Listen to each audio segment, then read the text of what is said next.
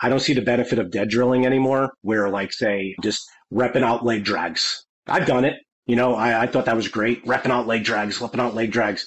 To me, that's just the benefit of that is kind of that, you know, that mental toughness, the grind of just drilling it. And I'm just to, I'm not even to like it. And I'm just to go.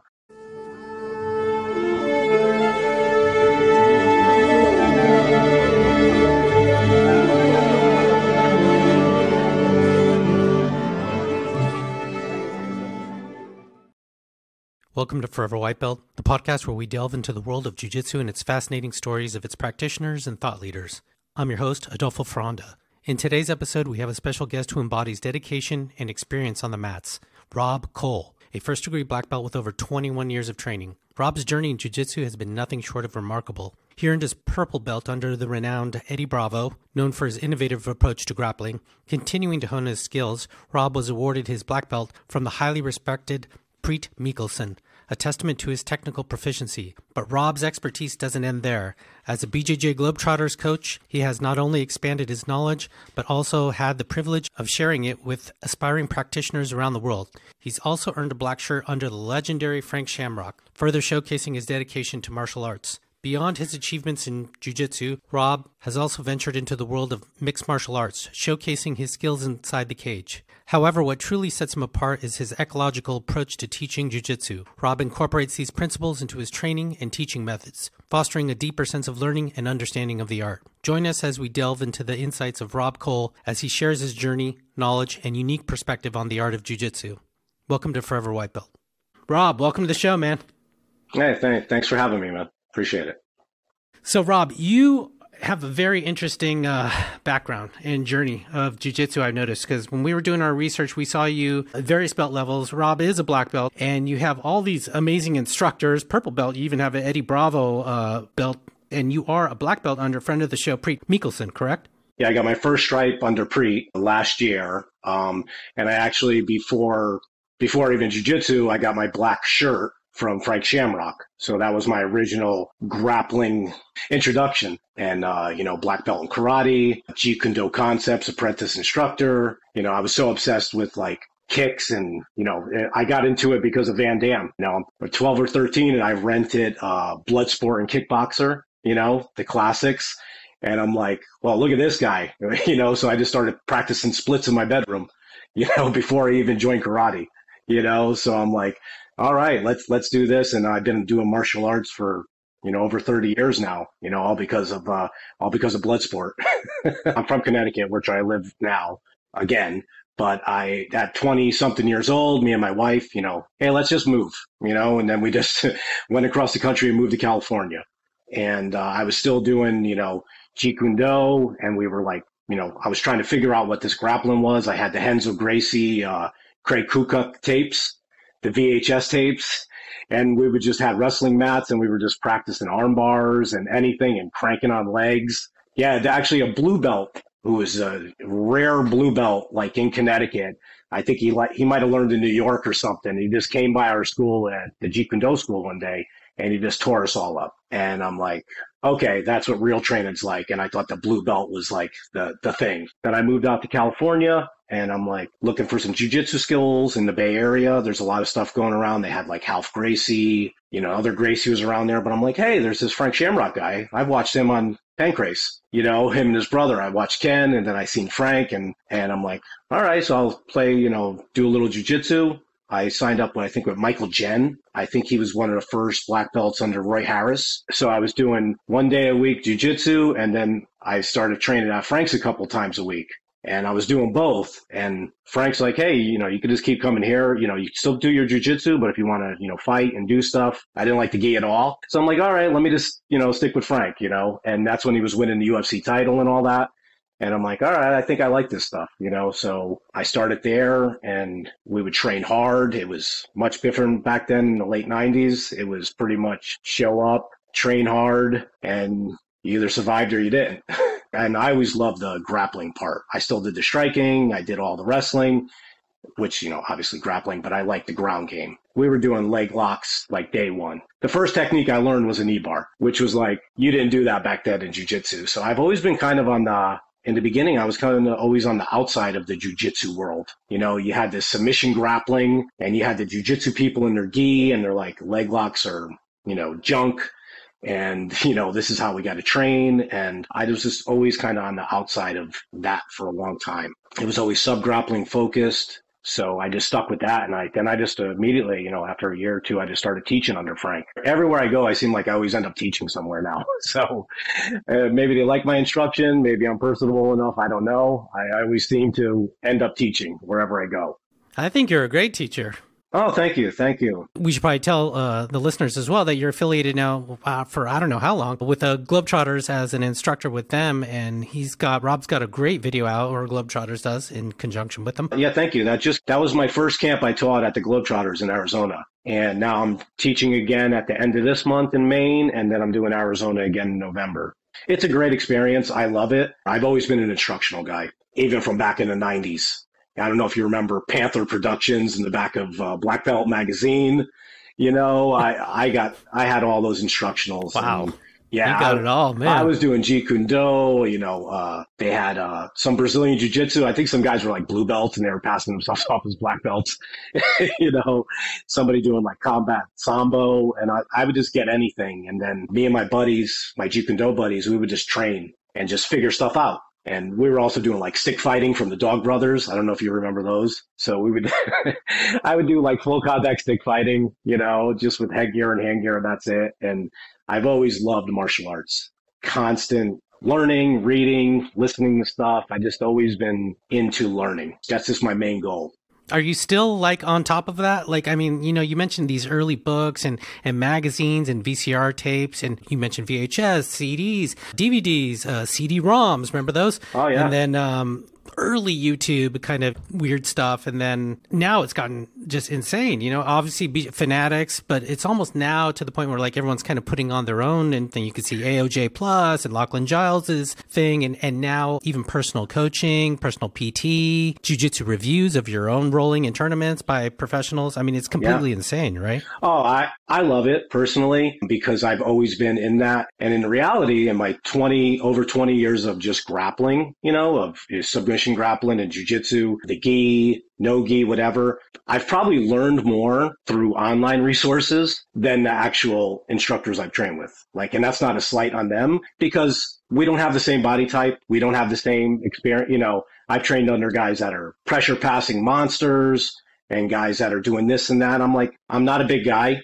So my game is always, I've had to find what works for me. You know, I'll try to learn something if it just doesn't work, maybe throw it away, try it again, or like in that uh in that Globetrotter video, the rare triangle. It took me like 20 years to like get good at triangles because it never worked for me. I have my legs are thick and I would always go to arm bars or something else and I just never really did triangles. But as I started coaching more and teaching more, I'm like I can't show people my game. I need to have a really big scope of jujitsu to train people. And I'm like, if this person wants to do triangles, I need to understand why that works. And then now, then I started, you know, reverse engineering it, working it, looking at different instructionals.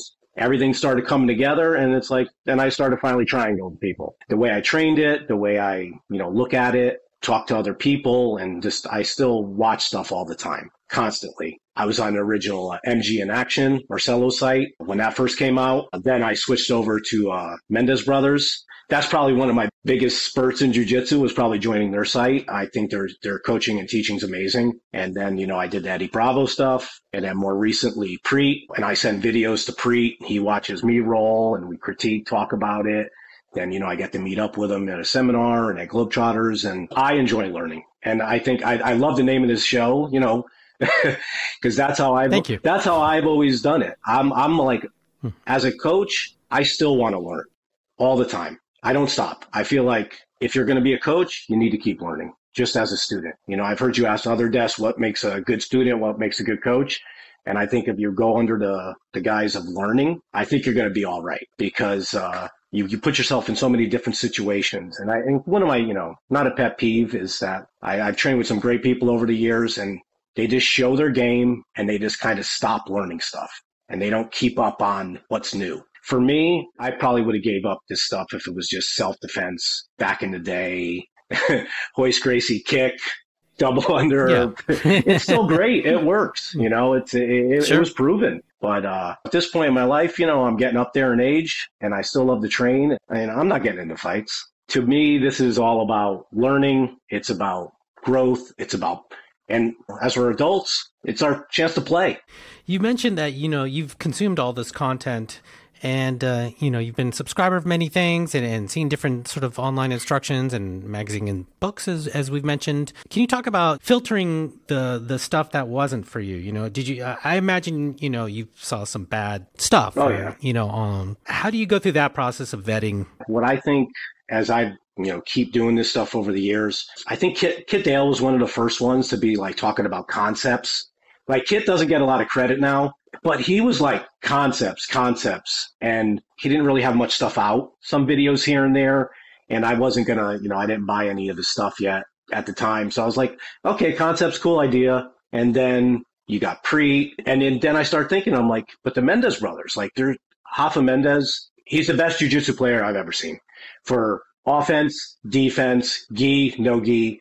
I don't think there's anybody better. I have these, re, you know, I, I remember these things like he got past one time at black belt, and that was against Cobrinha, like his first year at black belt. Cobrinha, yeah, another another amazing. amazing. I love Cobrinha, and and Rafa, like it's it's amazing what he does. So you watch his stuff, and he could, you know, he could talk technique for you know an hour. You know, he could break down the littlest grip, but when I list, when I look at stuff like that, I try to pull the concept from it. And then I remember when I really wanted to get good at guard retention. I think they were the first guys to really talk about guard retention. Because in the past, and I'm talking about this is like 10 years now, like when Mendes Brothers first came out online, everybody had like guard recovery or this and that, but nobody talked about retention. Not getting past how you align yourself. And I'd watch all the techniques and the, the, the drills and this and that. But then when I'm rolling with people and I'm like trying to learn guard retention, I just kept remembering in my head, uh, control the distance, Always have a frame, always have something in front of them, and don't let them control your head. And you could pretty much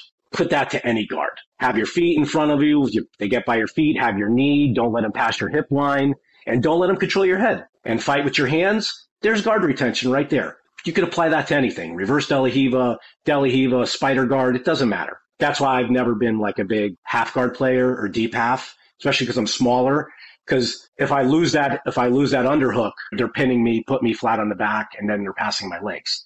I'm not going to give you that free. Keenan has a great video on the layers of guard. I'm not going to let you pass my feet first, then I'm not going to let you pass my knees because like that half guard with the underhook, you're you're only fighting for the underhook. So it's kind of almost like a 50-50 shootout. You either get it or you don't. And then you end up getting smashed. And I'm like, I don't want to get smashed. That's that's not my game. I don't want to battle you forever there. Even now, I'm I'm older. I'm you know, I'm 48 years old. I still play uh, an open guard game, a lot of movement. I think you should still do that even when you're older not just get stuck. Just this is my game. So those concepts from the Mendes brothers, those guys, and then Preet with the the defensive stuff, Chris Paines, Lachlan. Like Lachlan's a super technical guy and he'll break down everything, but you still got to listen to what else they're saying. It could be uh, an eight hour DVD with a billion techniques, like Danaher. I like his first DVD because that's where he talks about the concepts of it. So that's where I get more out of is learning why that stuff worked. I don't want a technique hunt anymore because I think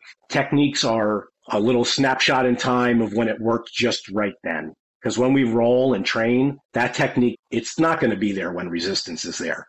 So you could drill it a million times, but then somebody starts smashing into you and grabbing you and moving this way or just, just changing her angle a little different. You got to come up with something. So I, I stick to the concept of it. You mentioned uh, drilling. Let's talk about that. It's one of the things we talked about earlier in our conversations was uh, this notion of dead drilling. Can you, uh, first of all, explain to the listener what is dead drilling and your thoughts on it? So I will uh, preface this with uh, there's a lot of great people that drill all the time and they've produced amazing jujitsu and they still produce amazing people and they drill like crazy. But for me, at this point, I don't see the benefit of dead drilling anymore, where like, say, just repping out leg drags. I've done it. You know, I, I thought that was great. Repping out leg drags, flipping out leg drags. To me, that's just the benefit of that is kind of that, you know, that mental toughness, the grind of just drilling it. And I'm just going to, I'm not even going to like it. And I'm just going to go. Or as a warm up? I don't even do it as a warm up. You know, what other people do, but this is me personally. This is what I'm talking about for what I do and what I teach because I feel like when you're training jujitsu, Dr. Rob Gray, he does all this ecological approach and ecological dynamics for all different sports. He's got some amazing books. And he said the greatest piece of training equipment ever invented was another human. If you show up to jujitsu and there's people there, use that person, use that body. And if you look at drilling, so say me and you are drilling together and I rep out 20 leg drags and now you go. Now you do your 20. Then I do my other side 20 and you do tw- your 20. Just right there, I'm doing half of the training and you're, you're, you're just missing out on the other half. So if you just drill for a half hour, you're only drilling for like 15 minutes if it's equal. And now you're doing it out of context and it's not coupled with any type of resistance or anything. So to me, if you show up and if I show up, I want that full volume of training time of live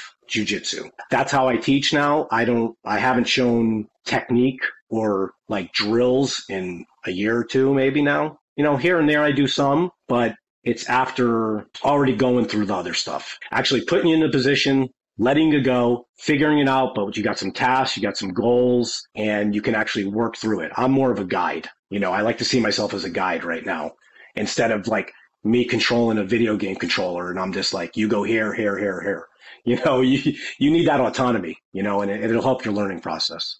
So help me understand then, is this like uh, different than situational sparring? Yeah, see, uh, so situational sparring is great, but this is situational sparring and different slices with certain tasks and goals associated with it. Can you give me a scenario? Yeah, like uh, I taught a class. I was teaching some uh, teen, uh, some of my teens that I train, and I started them on the back, and they already had the straight jacket grips. So right from there, I said, what you want to do is you want to try to trap that top arm with your leg. Anything you could do to trap that top arm, get the other arm and start working for the choke. Now the person inside the choke, their job is to not let that happen, but they just can't explode and run away. They have to stay there. I teach them a posture, a defensive posture from like the pre type stuff where it gives them some safety and then they hand fight. You know, jujitsu's constant hand fighting. It's always looking for space and looking for different things. So they go from there. You get choked, you lose, you tap. No big deal. now we do that for a little bit. You get you now you're figuring out how to trap arms. You lose it, you know to grab it again because you already know what the starting position was. So now I do that. We run those. They're both getting it. They're both going live. Then they switch. And then the next round, I might add a little thing. We're saying, okay, now you can try not to get your arms trapped, but now you're looking to get out. You're looking to clear hooks and you're looking to start getting up. So now the person on the back, they are trying to trap your arms, but they're trying to keep you there. So they're literally doing the whole back experience in these things. And I really haven't shown them super, super technical little details of how to get to it. So it, it's crazy because you watch it in action, you see these kids or people and you're like, they don't really understand what the straitjacket is at first or anything. But then when you give it to them and you put them there and you give them a goal, they get there. and they start understanding that. It's really interesting and I, I'm loving it. I, have been doing this for it's it all started because of the defensive stuff from the preach stuff. Just a reminder to please give us a five star review on Apple Music and Spotify and become a VIP member for only 99 cents a month. Get ad free episodes at anchor.fm forward slash forever white belt forward slash subscribe. And check us out on Instagram at Forever White Belt Show. Go buy your Forever White Belt swag at teespring, T-E-E spring.com forward slash forever dash white dash belt. Check us out on YouTube now at Forever White Belt. Finally, if you ever get to beautiful Northern California, please come roll with us at North Bay Jiu Jitsu in Marin County, just north of San Francisco. They're amazing instructors and everyone there are great people. Mention the podcast and get two weeks free. Let's get into some context for the listener then, because um, we keep seeing pre- saying yeah, yeah, pre, pre, pre, and uh, just just for the for those people, you know, um, can can you give some background on, you know, obviously we know who yep. Priit Mihkelson is, um, but why don't why don't you give some background? Yeah, Preet is uh, defensive jujitsu guy, and he teaches uh, mostly from postures, and he has uh, certain you know concepts of protecting your underhooks, and he has these different positions, you know, turtle, panda, running man, whatever, you know, and he teaches from these postures. So when I started training that and trying to figure out what this is, and the nature of training defense is, is you can't train defense without offense. So if I'm, pre- I can't rep out defense. I'm not going to go stop the collar, stop the collar. You know, like it, it, this doesn't work like that. I have to put myself in these postures. My story is when I started learning it, it was the start of the pandemic and uh, my gyms were shut down. So my daughter, she was 12, almost 13 at the time, and she just started doing jujitsu like for six months. She finally wanted to do it, you know, and I was teaching her class and we're just at the house and I'm like, okay, I'm going to play these postures and you just attack me. You do whatever you want. Look for a seatbelt, look for this, look for that. And I was just training it against her. And I was just training now. And then I started seeing her adapt and she wasn't looking for techniques anymore. She was looking for seatbelts, underhooks, pinning my arm, pinning my elbow, anything to keep me out of these postures. And then I started training out my buddies. We go into the basement, you know, and then now these are adults, you know, purple belt, a brown belt. They couldn't get anything. I'm, I'm just going into these postures and they're attacking and I'm like, man, you know, my daughter's kind of doing better than you right now because she was she was adapting to the open spaces. She was looking for open spaces. She wasn't just looking for techniques, you know, she wasn't looking for a, a clock choke or whatever. She was just looking for openings. You know, obviously I'm scaling it to a, a kid compared to an adult, but I could just shut down and then they would they wouldn't get it. So then as I started to open up more and then I start playing different positions and postures and I'm like, all right, is it the postures are super strong or is it the way I'm training it's actually helping a lot too? Because I'm not repping anything. And then I started noticing my buddy who I let attack me all the time. He's going with other people and he's just tearing them up when he gets on their back because they don't really have the same defensive reactions. They kind of do it a little differently, you know, like, you know, this and, you know, leaving all their underhooks and everything opened up. So it's kind of funny seeing that adaptation happening. And then I'm like, okay, when I started teaching again, I'm like, let me just roll with this. Let me just not show as much technique and let's teach concepts. I'm, i took everything, you know, Kit Dale, Mendes Brothers, Lachlan, everybody was talking about concepts and how to do them. Priit, Chris Paines, uh, the Globetrotter guys, you know, guys like that. If I leave somebody out, my bad. And then when I started teaching, I said, okay, well, let me put it into different situations. So I, I'm, I'm teaching teens, and there's like a, a 13 year old girl who's only been training for like three, four months. And I just said, I'm teaching X guard. And X guard seems like a pretty complicated position. You know, definitely when you're from the old days, you would never teach X guard to white belts or whatever. So I literally put them in X guard because it's not hard to put somebody at the end position. You're going to hold the leg and you're going to put your hooks and the game starts where the top person, all they have to do is not fall down. And the person on the bottom, you can either go backward, forward, left or right. There's not too many ways you could go. Just stay in it and just move them around and see what you find, right? So now the top person's learning balance, which is undertrained attribute for your jiu-jitsu. Everybody talks about technique and strength and balance is huge. I put them in X guard and after like five minutes, I look over, you know, I'm watching people do their things and, you know, they're trying to pick up, they're this, kids are falling over, kids are getting a balance. And then she calls me over. She's like, coach, check this out. And I go, okay, let me see, see what you got. And she just took the leg that was under the, the hook that was under the knee and just dropped it to the ankle and swept. And the first person fell over. And she's like, is this right? And I go, well, did they fall over? I'm like, yeah. I go, you just rediscovered a technique that one of the greatest jiu-jitsu players of all time, Marcelo Garcia, teaches on a DVD. Her face lit up. She was so excited. And I'm like thinking, I thought to myself, now if I showed her that technique, you're going to learn it. But no, she rediscovered it. She, now she's going to own that technique. And she's like, I think I like X guard now.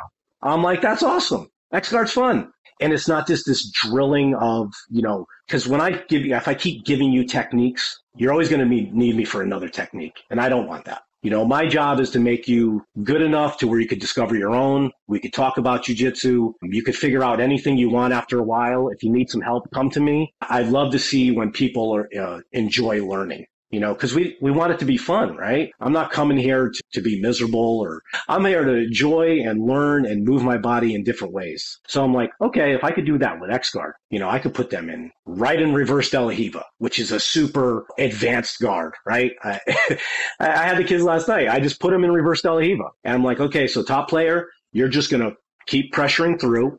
You're going to try to clear off the hooks. Bottom player, just hold on. Hold on as long as you can keep that ankle, keep that hook. You could use your arm any way you want. Then after they get safe doing that, now look to off balance somebody. How would you off balance somebody? You got you already got your foot on your hip. The other one goes to the ankle. They fall over. And now then add another layer to the game. I always do if you start with a, a sweep, you never never accept the sweep. You got to get back up. Any type of sweep that happens to you, you have a chance to get back up unless they just perfectly knock you down. I'm always talking about getting back up to your feet, never accepting it.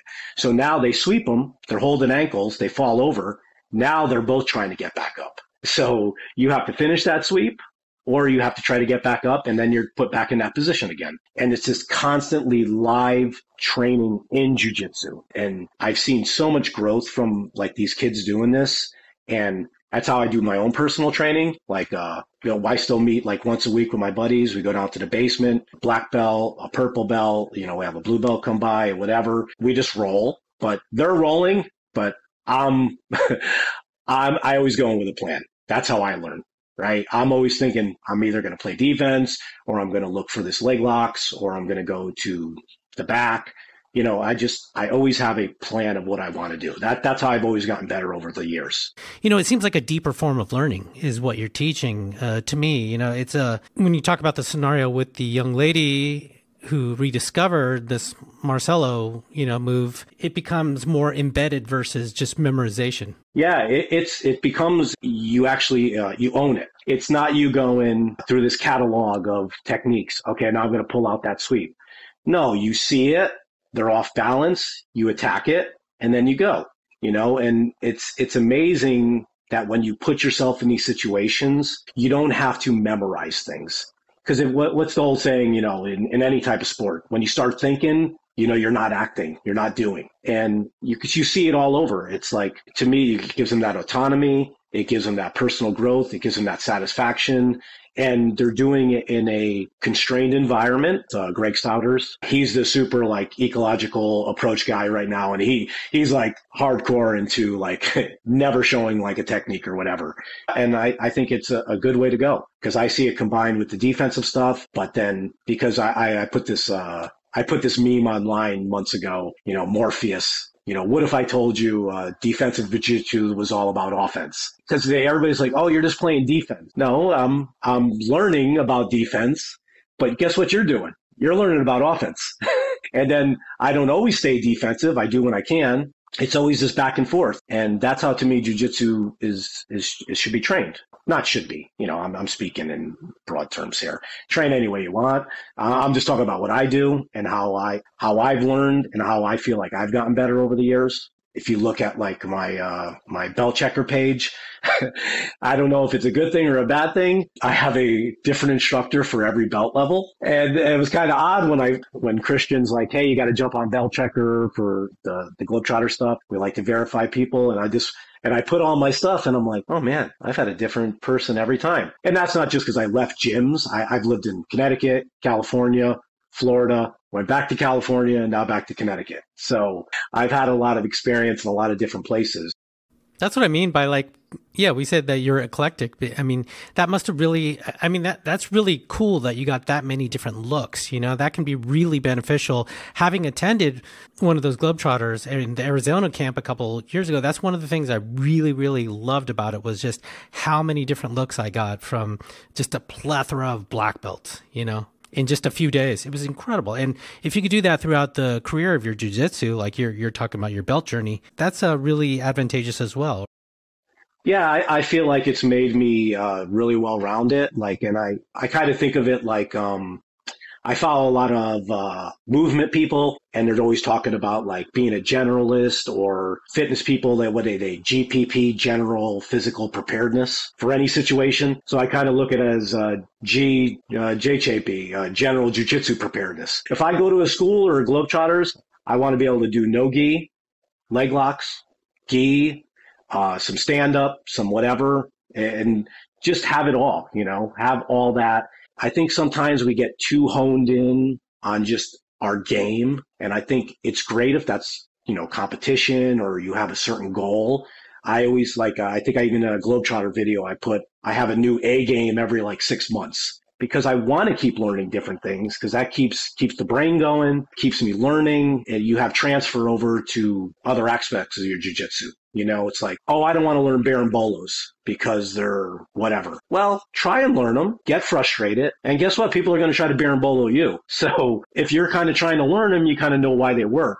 So I give me more chance to stop it. It's like leg locks. I was doing leg locks in the late 90s. And I, I would train with some jujitsu people and I would grab their ankle and they would just like tap immediately. And I'm like, wow, this is kind of crazy. I had that, and then I would roll with jujitsu people, and then they would pass my guard and smash me and this and that because I didn't have the jujitsu guard structure. I had the MMA style guard and the scrambling, the movement, and all that. So I took that scrambling movement, and then when I went to the you know, I finally started doing the gi or whatever. I would catch people in transition and this and that because I had that no gi fast paced experience. My jujitsu experience, like it was all no gi shamrock MMA. It was submission grappling at first.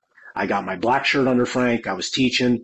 And then I moved and I went to uh, train at my buddy's, uh, Rich uh, Crunkilton. He used to be in the, he was in the UFC and WEC and he got into jujitsu and I was training at his place and he had this uh, black belt instructor that was training. The guy was like 115 pounds and I put the gi on and he just like tore me up. Cross collar chokes and all this stuff. I'm like, this is crazy. And then at first I'm like, man, this, this gi stuff is cheating. So I tried to learn it and then I moved again. So I, I went back and then I wasn't doing the gi anymore. I only had a couple little spurts of it. And then I got into the Eddie Bravo stuff. I had a little 10th Planet gym for a little while in Connecticut with my buddy. I got my purple belt from Eddie. Then that kind of went under because my buddy couldn't train anymore. I'm like, you know what? I've been doing this stuff a long time. Let me try to learn the gi. I was always a no gi for life guy, right? I'm like, I don't need that gi. So I went into the gi and I said to myself every day, I am not doing any leg locks, any guillotines. Everything's got to be gi related. I'm looking for bow and arrows. I'm looking, and I'm like, I'm going to use this. I'm going to play spider guard. I would come home and I would sit at the couch and watch TV at night and I would like take my hands and like put them in ice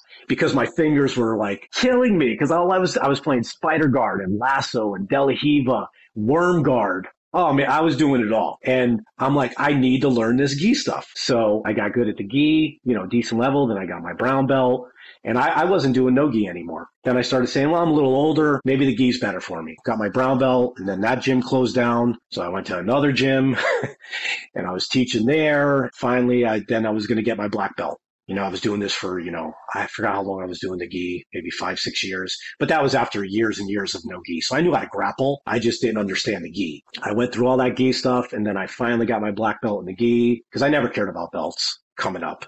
I was a no gi guy. We didn't care about that stuff. And then I started playing a no gi again, doing both, you know, because I'm like, I got to get my leg lock game back up because there's been so many advances in the leg lock game since back in the day. More studying, more learning. I have to have something I'm working on all the time. And like right now, I'm working on coaching. I read books on coaching. I watch videos on coaching, podcasts on coaching. To me, if you're a coach or a teacher, it's not just showing up and teaching. Like try to learn from these people that are really good at it you know, and it doesn't even have to be jujitsu related. Like this Rob Gray guy, he's baseball guy. But then you listen to these podcasts from football, volleyball, soccer. This is where the money is. These people are actually putting money into these sports and they're paying their coaches. So you should listen to these guys or at least give it a shot. You know, you don't have to do what they're doing, but try to expand your, your knowledge base on what you're doing. I'm always a forever white belt at this point, I think it's like the blue belt blues, right? Everybody quits at blue belt. I mean, that's the joke. I was teaching, I was at this one gym and uh, we just had a crop of like six or seven new blue belts that got it on their promotion ceremony or whatever. So they got to come to my class. It was blue belt and up. I go, listen, you're a blue belt now. You've been doing it for a year or two. But to me, blue belt is the first belt in jujitsu because we're right now here standing with a blue belt. Somebody could walk in off the street and say, I want to sign up. They're automatically a white belt. You're a blue belt now. And guess what? Those people that are standing off to the side, the two stripe, three stripe white belts, I go, they're coming for you because they want your belt. they're like, man, that guy got promoted. I'm going to go after him. And now those purple and brown belts that were just kind of letting you explore and play jujitsu. Yeah. now they're coming yeah. for you. Now they feel like they could take you out, you know, because you're a blue belt. So that's what happens to blue belts. They train for two years. They think they get good. Happen, you know, me. And then you get smacked. Then you get it from both sides. You got the white belts gunning for you. You got the higher belts not taking it easy on you anymore. And you're like, man, I just did two years and I'm really not that good anymore. You think that. But, you know, that's just, uh, then you just got to power through, you know, and we got to make it easier for those people to get through. You know, that's always a, and then I tell them when you make it to purple, then you're like you're probably in it for the rest of your life at some point, you know. Yeah, you just got to get through that blue belt stage. And I think a lot of those blue belts, I, I train with a couple of them still. They're still training, and they're purple. Some are purple, and this and that. So that that's good, you know, because you're going to lose some people. But I don't want people to just, to just bounce out after they get their blue belt. If you're if you're feeling bad about yourself and you feel like you're plateauing or you're not learning, just show up. It always feels better when I train when I don't train. What about those discouraging times, like when you get uh, injured, for instance? I've been training for 30 years and I haven't had too awful of injuries. I got a shoulder that I, I got dropped on 15 years ago in a demonstration of, I showed a guy this throw and he's like, Oh, let me try that. Boom, dump me on my shoulder bumps and bruises. So that stuff is tough. You have to power through. I would say keep learning. I would say watch some videos, keep yourself in the game because it's easy to not do jujitsu anymore after you stop. It becomes a habit. Just like going to jujitsu becomes a habit, not going becomes a habit. And at the gym I'm trained, uh, the gym I train at now, Ascension Athletics, we've had some people that were hurt and it's great seeing them still show up and watch the classes. You know, they're not there all the time, but they're popping in and they're taking a look and they're, you know, they're going on YouTube, they're checking out videos and, you know, there's so much knowledge out there. So back in the 90s, if you didn't show up to class, you weren't getting anything. you just, you just have to go. And I had uh, injuries, a tough part. That's why I focus so much on mobility and movement for myself personally. I think that keeps me going. A couple years ago, I came home and then I had like, I started feeling my hip get really tight. And then I just dropped to the floor for like two hours with this awful sciatic pain. I'm like, I'm 45 years old or 46 at the time. I'm like, this isn't good. So, you know, I started doing some research on some movement stuff on different things. And I just make it a routine to, you know, work on stuff like sitting in a resting squat, using passive hangs for my shoulders. That fixed my shoulder that I hurt years ago. Just constant throughout the day. Like I don't have set times I like go work out. I just randomly sit in a squat. Don't sit around as much as I used to. More walking, more whatever. You got to keep yourself going. And that's going to keep you on the mats, in my opinion. I go outside in my yard and I do like animal crawls and cartwheels and handstands and, and all that stuff. I just want to move my body in the most possible ways I can and have some mobility in those ranges, not just flexibility, some strength in those ranges because there's going to be some people torquing on my arms and my shoulders and my knees and I want to have that strength in that range. So that's, uh, I'm just saying, if you, especially if you're older, even if you're in 20s, whatever, if you get 30s, whatever, work on your mobility don't neglect it because it, it, pays off, in my opinion. No, I agree. We just spoke with uh, Diana Wang, who's with Open Mat Physio, and she, that's one of the key takeaways that I took was, and you specifically mentioned it, was strength in, uh, you know, an end of range type of strength. You know, is so important. I never thought of that because I remember long ago, and, and I've had other students talk to me about this too. Is uh, you know, how do I get more flexible and that kind of thing? And I remember early on seeing Eddie Bravo talk about, hey man, when you're just watching TV, just do a little bit of you know a butterfly stretch, you know, a little bit, a little bit, and uh, over time, and and sure enough, I've become a lot more flexible just by doing little passive stuff like that. So I love your notion of just sort of passively throughout the day doing like a deep squat kind of thing, or or some animal crawls or something like that randomly. I think that's that's just fantastic. Insight. Yeah, I, it adds up. It's it like does. it's yeah. just you know, first you sit in that resting squat, and that's pretty much guard retention right there, getting your knees back to your chest.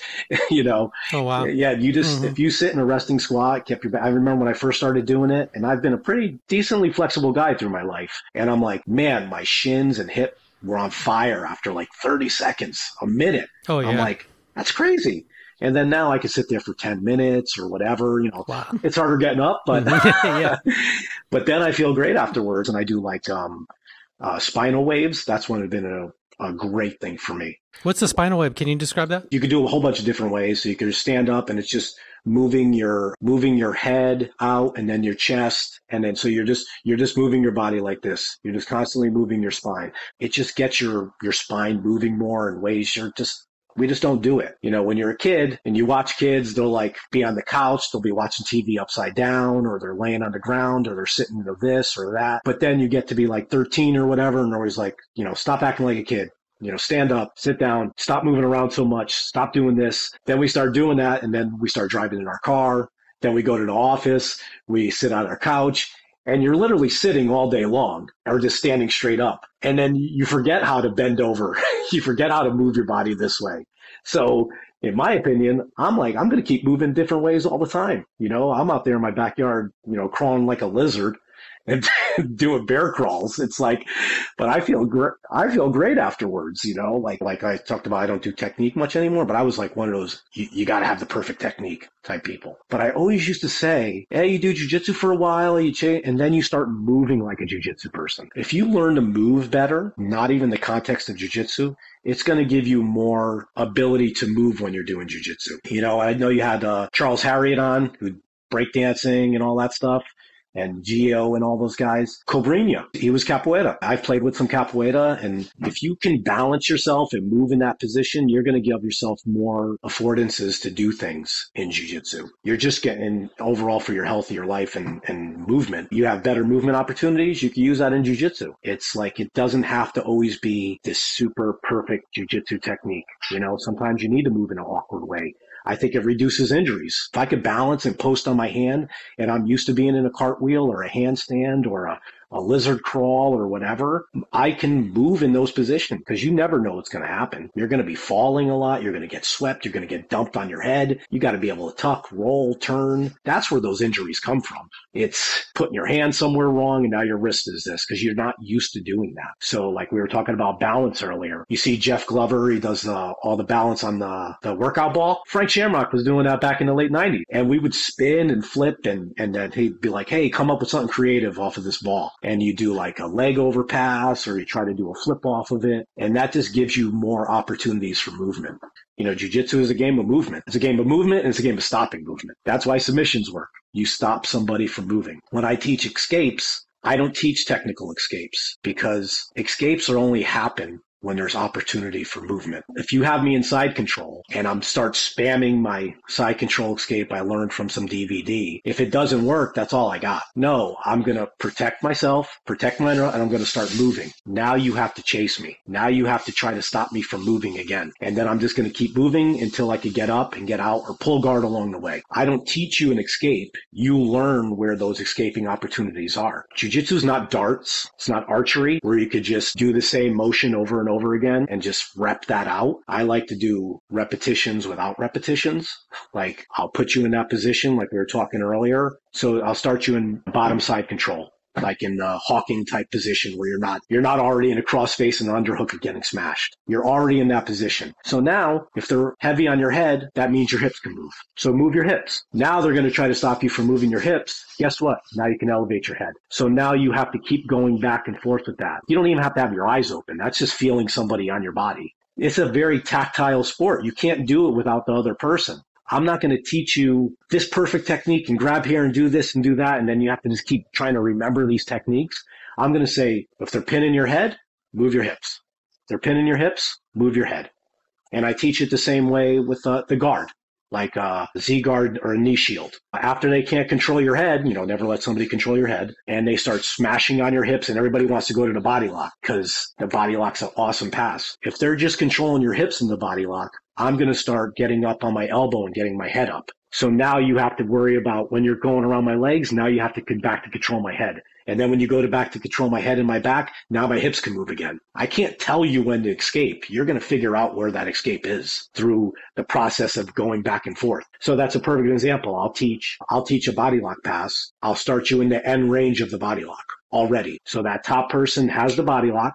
They're locked in. The hips are in tight. All you want to do is try to free your hook or beat that person's bottom knee and start working up the body. And now bottom player, don't let them control your knee. Don't let them control your head. Keep rising and just don't allow them to get to that position. And when they do create space, start trying to get out. So now we have this back and forth of, and then you could teach the whole, you know, not the whole body lock system, but from those points, just from those live games. Those live games are just so important just for volume of training time, times per touches. You know, how much time can you get in these positions? Now, if we just repped it out, like I'm saying, one person's doing something, another person's just laying there. You know, they're not getting any time doing jujitsu. And then maybe their heads start, you know, they start thinking about something that happened during the day or this and that. No, when you're in these situations, you got to be doing jujitsu. So, like I try to explain, like, so say I have an hour class. We won't even, like, my warm ups are not even warm ups. It's like basically not even a minute if that. Sometimes I don't, I'll just start you in a game already. So you do that. We do those games. We do that live training for 30 minutes, 35, 40 minutes, and then writing the roll in at the end. And now we're doing all those live games. We did all these different positions. Now we went into rolling and now you did an hour of jujitsu and you probably did about, depending how many breaks you take, 50 to 55 minutes of live jujitsu. Now compare that to an hour class of a 10, 15 minute warm up, shrimping up and down the mats, doing whatever, not whatever. Now you drill for 20 minutes. So that's not live. That's just drilling. And then you get to roll for 20 minutes, maybe 15, depending on the class. Who knows how they're doing. So how much live jujitsu did you really do? 20 minutes compared to almost 60. So you're getting like three times the amount of live jujitsu. If you want to get better in jujitsu, you got to do it. That's why it takes 10 years to get a black belt sometimes because it took you 10 years, two, three, four, five times a week. Maybe we could shorten that up a little bit. Well, I'm not saying this is better than whatever, but maybe you're doing more jujitsu, so you're going to understand it a little more. It's going to make it easier for you to pick up things. And I'll give you this broad spectrum of how it works. And now you could plug and play different things you want to add in. If I go to a school and so you act to somebody, hey, show me a fundamental technique. And what's the thing they show you sometimes? Close guard armbar right? That's one. They'll give you one of that. Maybe a scissor sweep, right? There's no context. That person doesn't know what a guard is, you know? And then they, they grab the collar, they grab the head, their arm leg goes over, and then they tap out. Now they put him in a live role. That never happens.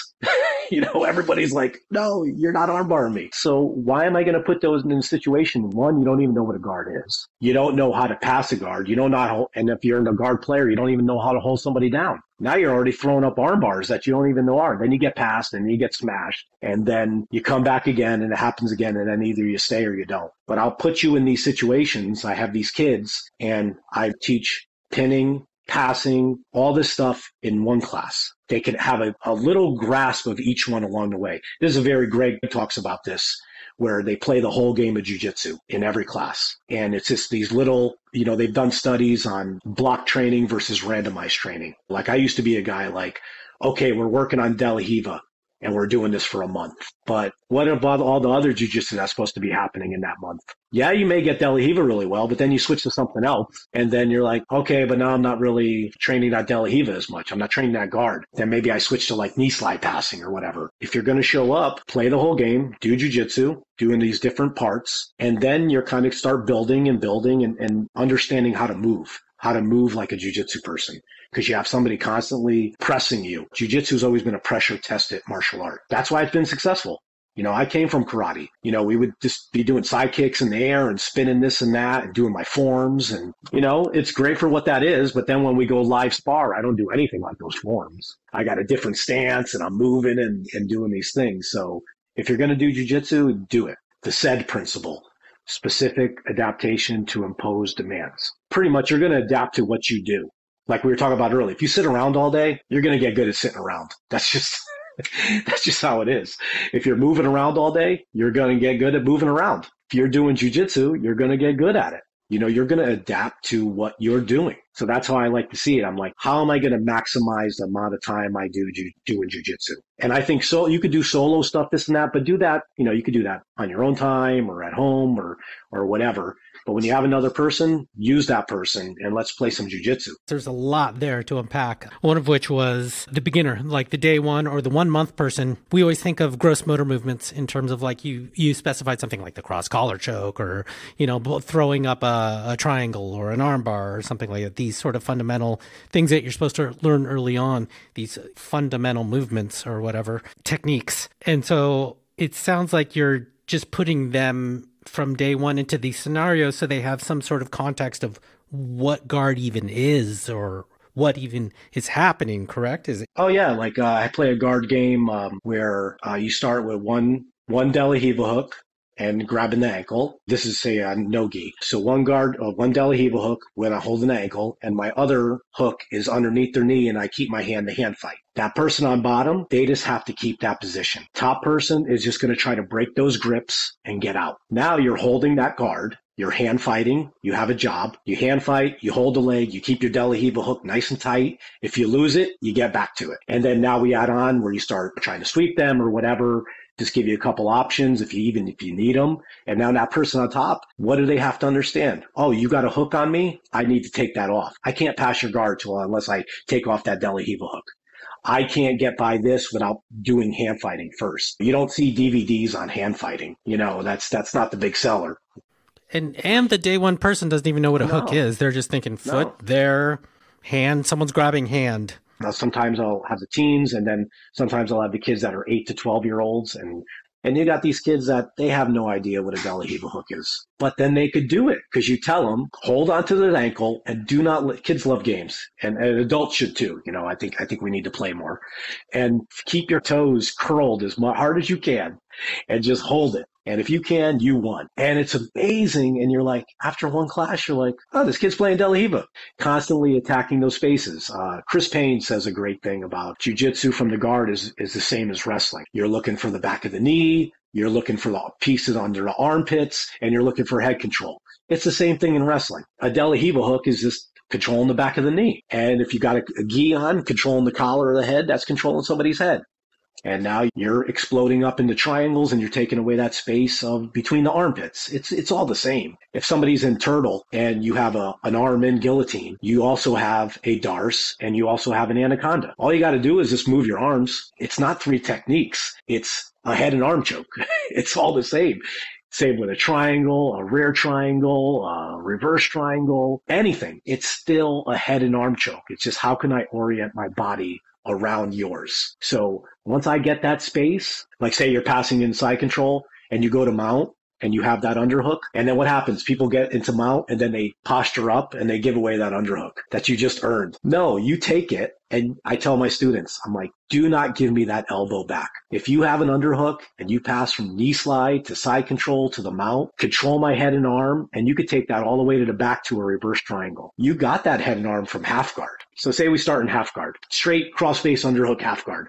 And I'm just going to say, okay, hold that cross face underhook half guard as long as you can. Now try to free your knee. Okay, well, you freed your knee, but still keep pinning them down because they're going to try to get up. Okay, now move into side control or mount or whatever and never give up that cross face underhook. And as they start turning, you'll turn into back control. And now you're in that backfighting game we did earlier and all that stuff works. And now you're hitting rear triangles and you're like, you don't even really know what it is.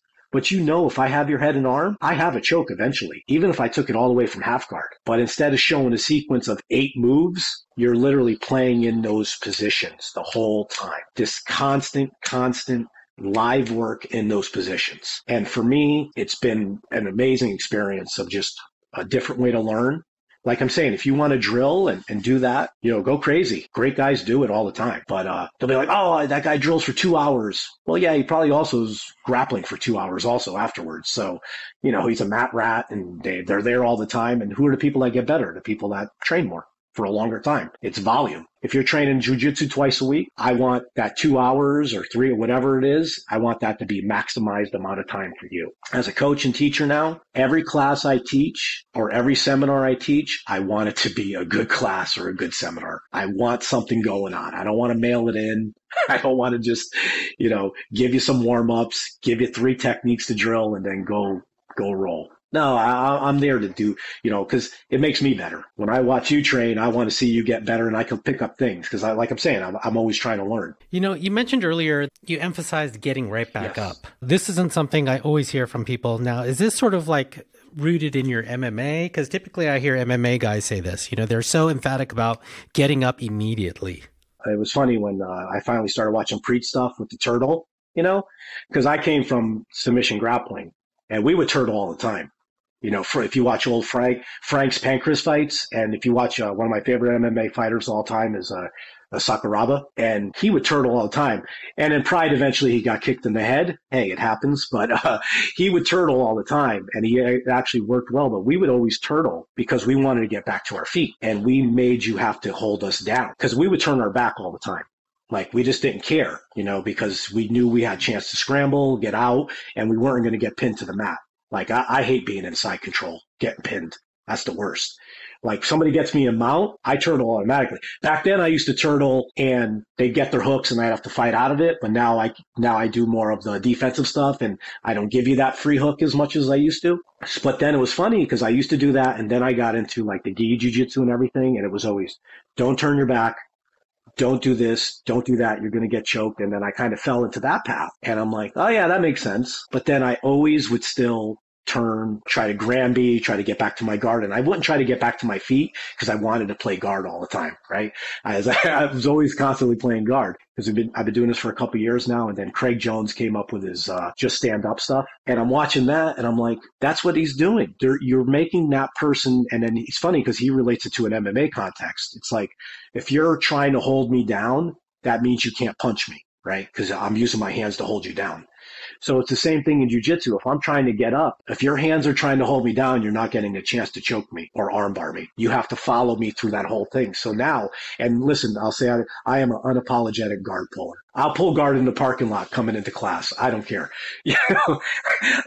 I'm not looking to wrestle anybody anymore. So what I do is I pull guard and then I let you try to get through all my guard retention. I play, you know, whatever I'm playing. And then as soon as you pass, I do not accept side control ever. I immediately start getting up. If I'm inside control and I'm just constantly trying to get my guard back, you know what I'm going to do, right? So you're going to start fighting that knee back off, keep control of the bottom knee, you know, maybe hop over the legs because you know I'm just trying to get my guard back. But if I'm trying to get up, so here's guard and then here's standing up. You have to try to stop me that whole way up. And during that whole way up, I'm going to open up space to pull guard along the way. And then if I get to my feet, then I can just pull guard again from there. So that's how I teach escapes. You have to hold me. You have to pin me down. And then I'm just going to pull guard along the way. You know, I'm going to get to, you know, turtle. I'm going to go active turtle. I'm going to try to stand up. And then if you move the wrong way, if I feel you releasing that weight or pressure on me, then I just turn and I pull guard. Why am I going to accept side control? So now if I don't accept side control, I don't accept that a cross face and underhook, I'm taking away the majority of your side control attacks. I'm taking away your crossface underhook attacks because I'm not giving that away for free. You may choke me from behind if you get there, but I'm okay playing there right now. And I want to see if you can hold me down at that point. It gets very frustrating for the other person to do that. But while I'm doing that, guess what you're learning? You're learning how to pin somebody down. You're learning how to pass and pin. That's why the, that's why the body lock is such a huge pass because you already have chances to get to the upper body. You have upper body and then you get your legs free and you're already holding them down. Whereas leg drags and outside passing, you get by the legs and then you have to secure the chest or the shoulders. So I have so many more chances to get back to my feet if you're doing that type of passing compared to like a body lock pass. Like what are all the guys doing now? They're all trying to get the half guard, right? So then they can get cross face underhook, and then they can smash through and then they already have your upper body collected. So now they can finish that pass. So they, they, you're going to see these games keep evolving. That's why little guys are so tough to pass. They got the good flexibility, the good hip mobility. They're never going to let you control their head. They're not going to let you control the upper body. You're going to have to outside pass, flip them around, and they're just going to keep spinning. They're just going to spin. And it's just going to, where bigger guys, they're going to play maybe those half guard games, the underhook and all that stuff. But if you get that underhook on top, I'm going to put you back on the mat and then I'm going to pass your legs and then I'm going to have you stuck. So that's why you'll see more passes like that at, at the, the higher weight compared to the lower weight. But if you're a big guy, might as well train like the little guy. Let them still try to hold you down. It's amazing. I, I love watching jujitsu. I love watching all the, like I have this very broad general scope I train jujitsu in, but I still follow what everybody's kind of doing because then I, I see that and then I can add it in because once you develop these uh, fundamentals of moving jujitsu and understanding where you are in jujitsu, it makes it so much easier to add these type of things, like uh, the K guard. K guard is pretty much close guard. It's an open closed guard, right? So what's a closed guard? It's outside position, right? K guard, it's an outside position guard. So say you start in close guard, now you open and you drop your leg, and you have your other, you could go knee shield, you could go high, you're still on those outside things. So everything you're afforded in close guard, triangles, arm bars, and that, you still have in K guard. If they press their head in, boom, there's the uh, triangles right there. But now when they pick up their leg, you underhook the leg, your leg's already on the outside. Now you go into K guard and you start spinning around the leg. To me, K guard is is great because it gives you close guard, but it gives you extra hip mobility and movement to attack the legs. So now you can attack the lower body and the upper body in the same spot. Like the person lifts their legs, I go for the underhook. They don't like that, so they drop their leg and they try to pin me back down with their head. Now my other leg comes over the top and now I'm locking in the triangle type. And now I can work from there. And then if they stand up, their leg's right there again. And now you go into K guard and attack the leg. I want to teach a class one day just called attacking high and low or K guard's the new close guard, you know, or something like that. Like these, these crazy globetrotter names, you know. Rob's already thinking I, the globetrotter titles here. I challenge myself. How can I teach this without going super technical all the time. Like, how could I make a game out of this? How could I do something like, um, like the shoulder crunch or the arm saddle game? I'm like, okay, that's a very complicated. If you watch some people teach the arm saddle or the shoulder crunch, yeah, you could play the shoulder crunch or arm saddle from like a, either a half butterfly or like a, a Z guard and you, you lock, they try to get the crossface.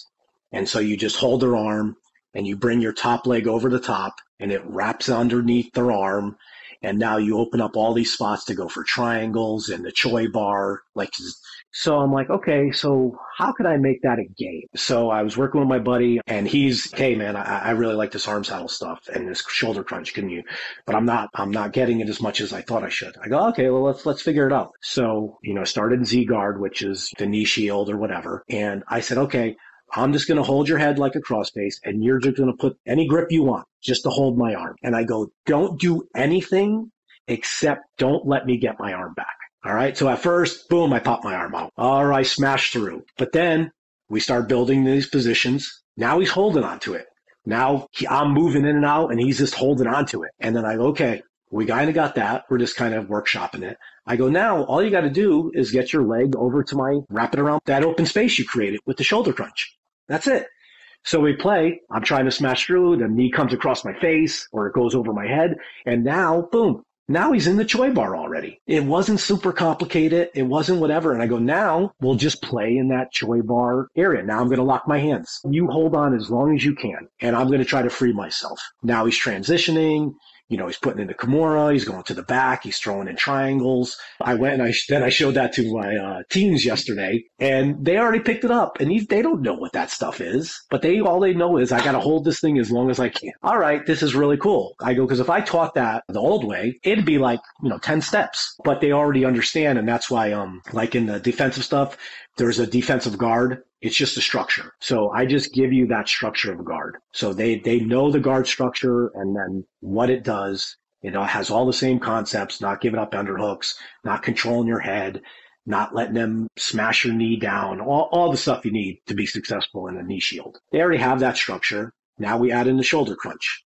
Now we add in the arm saddle, but it's all these little slices of the game there. And now you're developing your whole guard game in a very short amount of time. You're not going to be amazing at it. You're not going to be great, but you're going to understand the context of it and you're going to understand why it works and why it doesn't. That's another great thing uh, Priit will say. He goes, I don't mind losing if I know why I lost.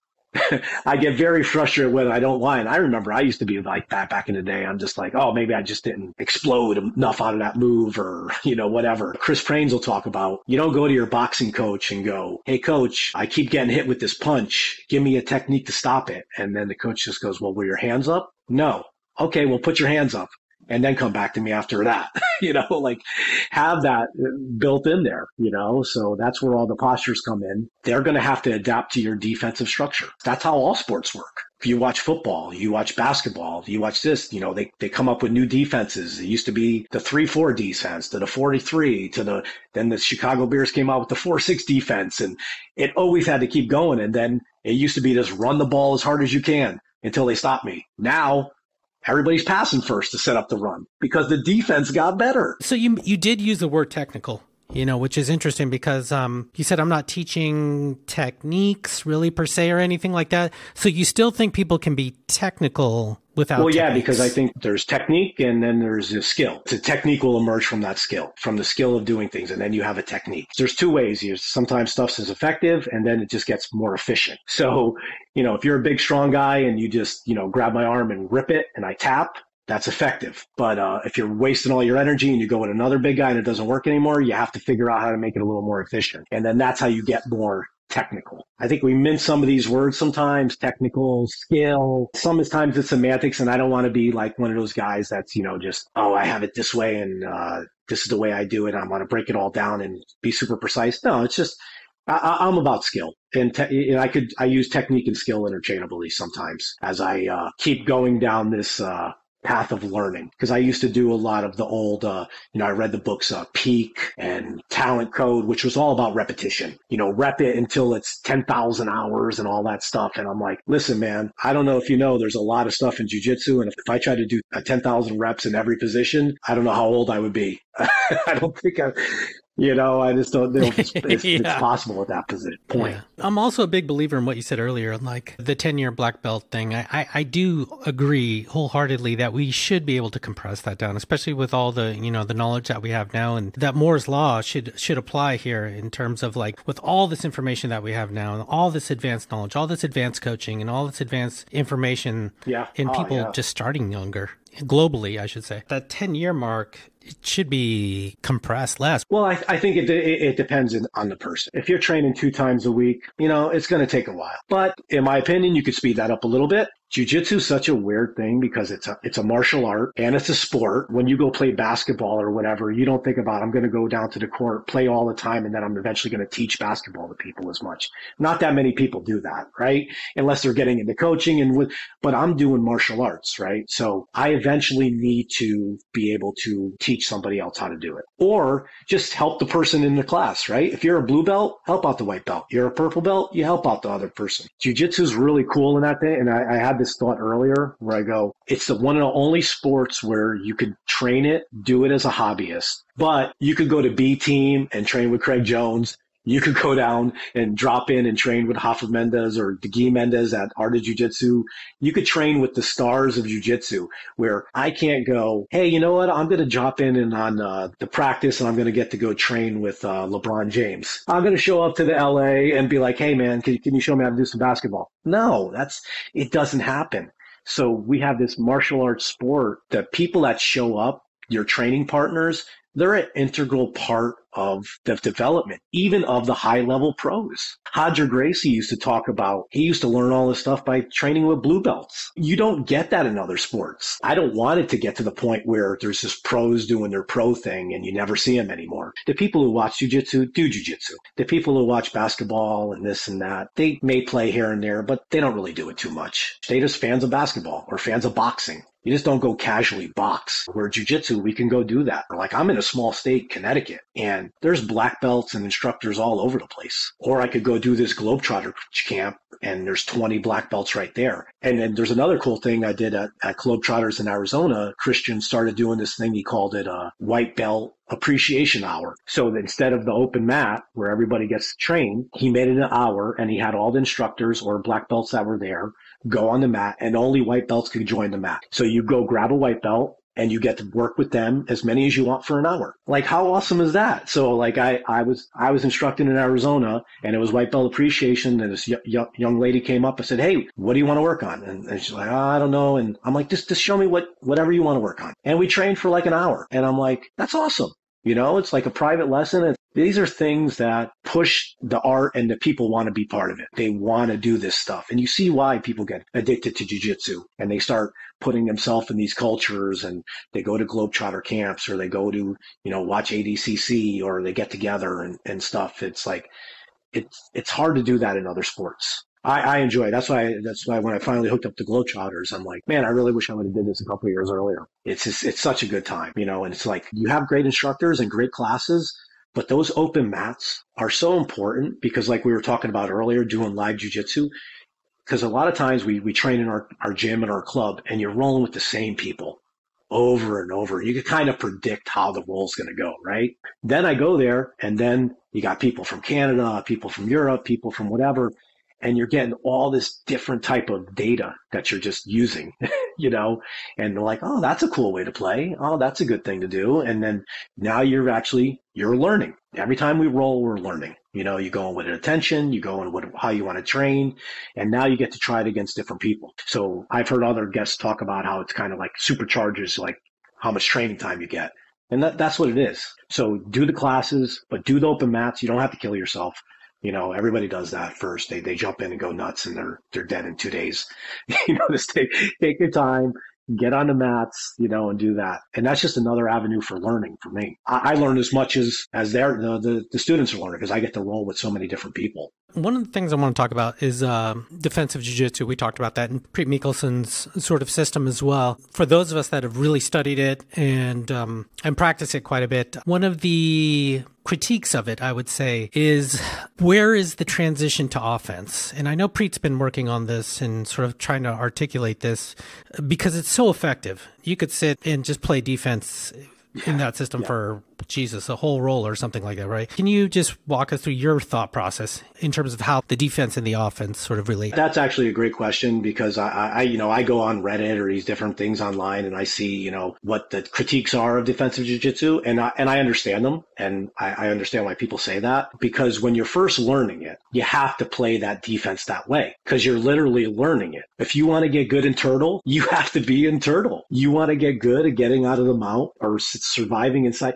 you have to do it. You can't always just get out because what are you really learning? And it's funny. It's like, we don't get mad at people for just playing De La Riva or just throwing down passes on you and smashing you. What I do and the way I liked it, because as I played in these ecological approach type of things, is I kind of like teaching defense a little different now. Priit has his way and he's like, shut down, stay there, learn all the postures, and then start transitioning a movement. To me, the way I, the way I'm showing it now, like I said earlier, is I teach you the concept of your underhooks, controlling the, this, you know, controlling the space. So I could do games where the first minute, just survive, stay in turtle, shut it down, hand fight, do all your things, shut it down. Now, now get out.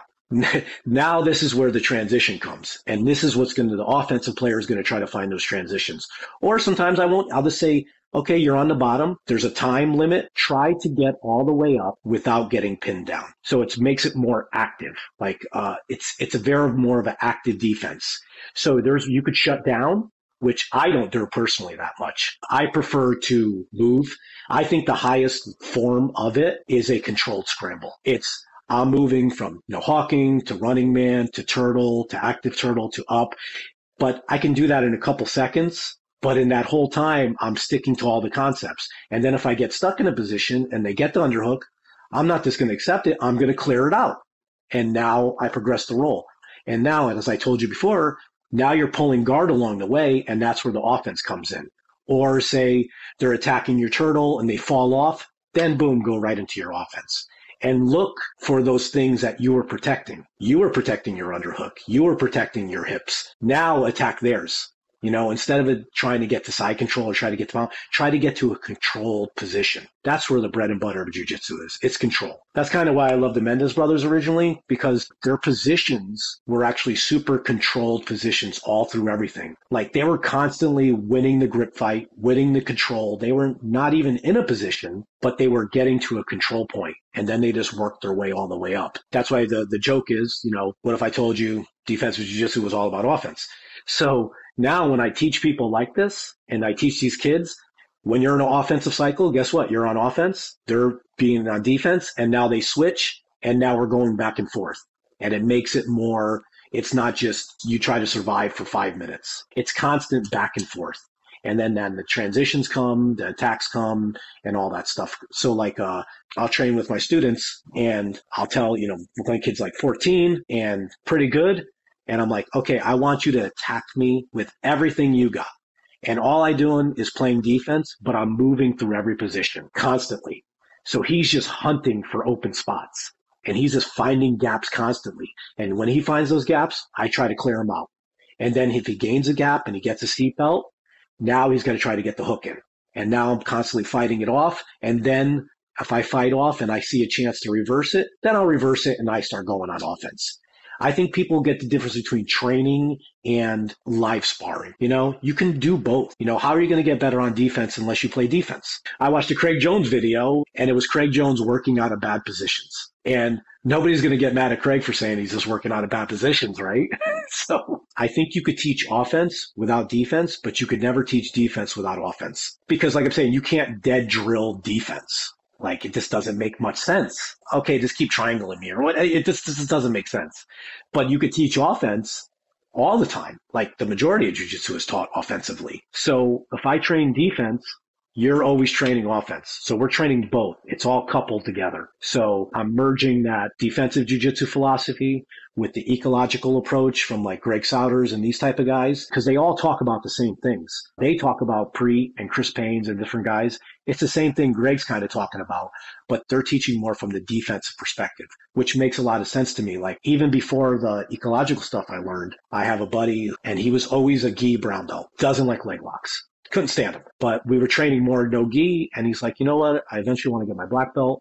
And I still want to be confident in leg locks. I still want to have that in my game, you know, just as personal growth. I could have had him just rep out leg entries and false reaps and all this other way, the way we teach leg lock. I said, okay, this is how we're going to do it. I'm going to teach you from the defense part. I'm going to put you in the saddle with the leg and all you're going to have to do is hide your heel. That's it. Hide your heel. I'm going to attack, attack, and then boom, I heel hook and we tap. You know, if I get the grip, tap, tap tap. Now he's not tapping as much. Now he's hiding his heel. Now he's starting to extract his leg. Now he's pulling his leg out and running. Now he's pulling his leg out and getting back in there. And all he's doing is the defense. And guess what? He started getting heel hooks. He started learning the position. And then we switched to 50-50 or 80-20 or 90-10, you know, Senkaku and start just there. Start in these really bad positions.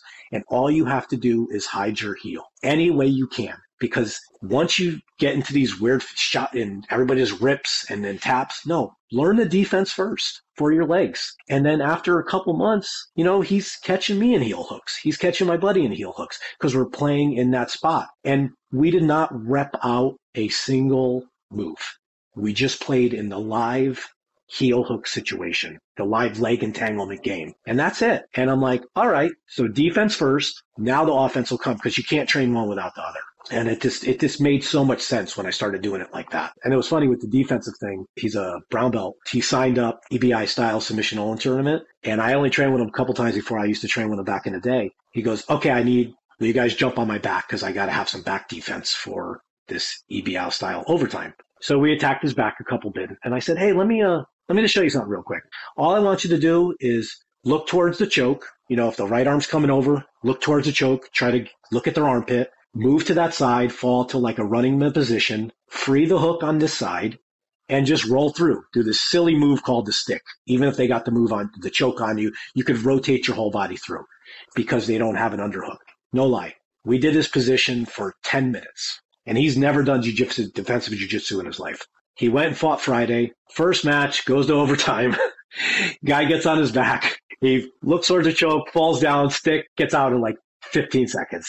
And then he choked the guy out. And I'm like, all right. I, and then he's like, Hey man, can you mind show me any more of that defense? I'm like, Hey, there you go. I go, you got 10 minutes. I'm not saying it's perfect. He didn't, you know, he just did it. I'm not saying it's going to work every time, but, and I was so happy that a brown belt had the confidence to try something he's never tried before for only 10 minutes and do it in a competition where I did, you know, a couple, a couple hundred bucks on the line, you know, whatever it was. And he just did it. But the concept was you know, look towards the choke, clear the hook, and rotate around. That's it. It was not these crazy back defenses and all this and that, which still work, obviously, but it takes a lot of time to learn back defense. But if I could teach you something in 10 minutes, to me, it has some value. Or I'll, even do like the constraints. I take the kids, I'll take their belt and I'll tie them up. So their elbows are stuck in their side and all they could do, they could just reach like this because the belt's holding them down. And then they even have gis on. So it makes it even tougher because now I'm like, okay, person's on your back. All they're going to do is try to choke you. And all you have to do is just use, don't use your hands. Just move, look towards the choke and keep going. And it's amazing because they have that constraint of, I can't open my arms.